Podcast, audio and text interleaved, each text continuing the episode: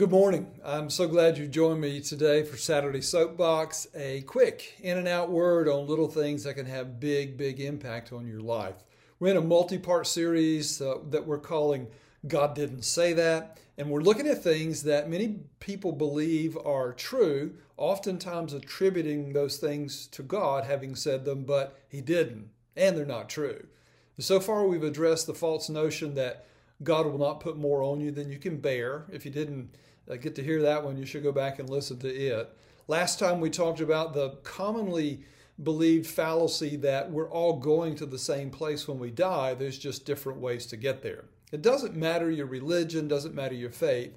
All religious roads lead to God. And today, the third of those things, and this is another big one, here it is. It doesn't matter what you believe, just so long as you're sincere about it. Let me repeat it. It doesn't matter what you believe, just so long as you are sincere about it. Doesn't that just feel good to hear? It's like our God is so big and so loving and kind. It doesn't matter what you believe as long as you're sincere. Let's see where is that in the Bible? Oh, it's in Second Opinions 3:16, but it's not in the Bible. God didn't say that, nor anything like it, but we actually know who did. It's attributed to Charles Schulz, the creator of the Charlie Brown and Peanuts cartoon.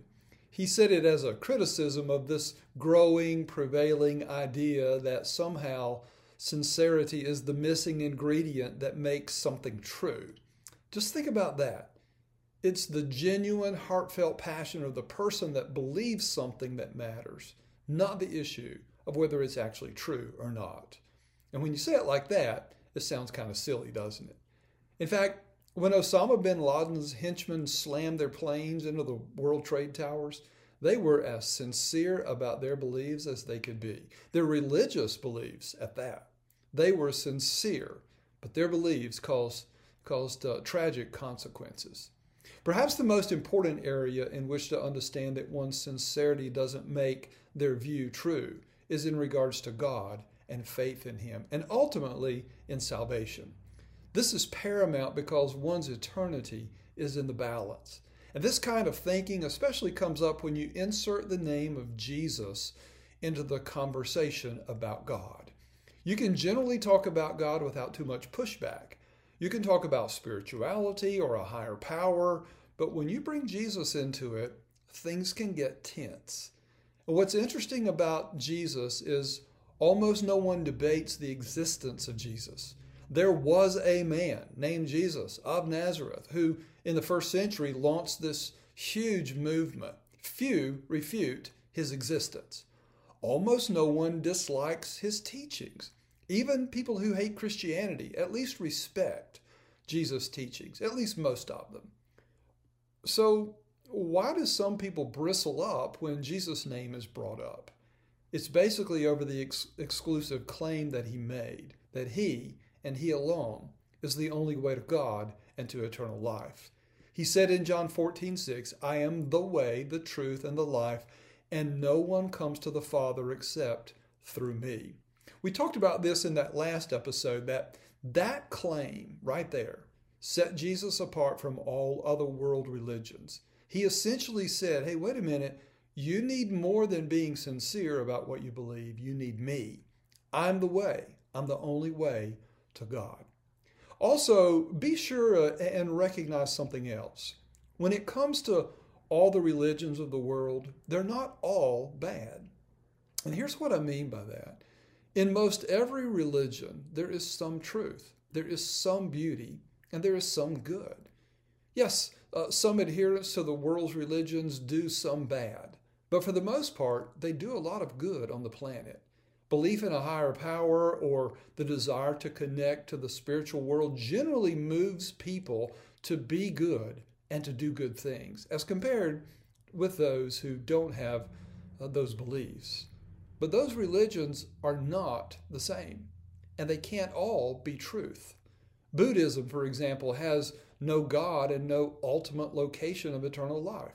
Life's an ongoing rebirth of life after life after life in different energy forms until that life force is ultimately absorbed into the universe. Hinduism, as another example, has an impersonal God who is approached through deities and idols. It holds to karma. If you do good, good things happen to you. If you do bad, you got it coming. And that extends on into your multiple lives through reincarnation. Neither of them offer the forgiveness of sin. You have to work out your sin through good deeds and better living, and you get the chance to get it right the next time in the next life. What would lend people to think that it doesn't matter which of those two religions you believed, being that they're so different? And then add in the countless number of other religions. It doesn't matter as long as you believe them sincerely. The answer is because many, many people believe that religion, and including Christianity, is just a subjective exercise into the unseen spiritual world. That it's all subjective, it's all spiritual, and it's just out of reach, and therefore religions are dreamed up in our minds, and the best way to have a belief system is to choose the one that works best for me. But Christianity is different. It's rooted in objective truth.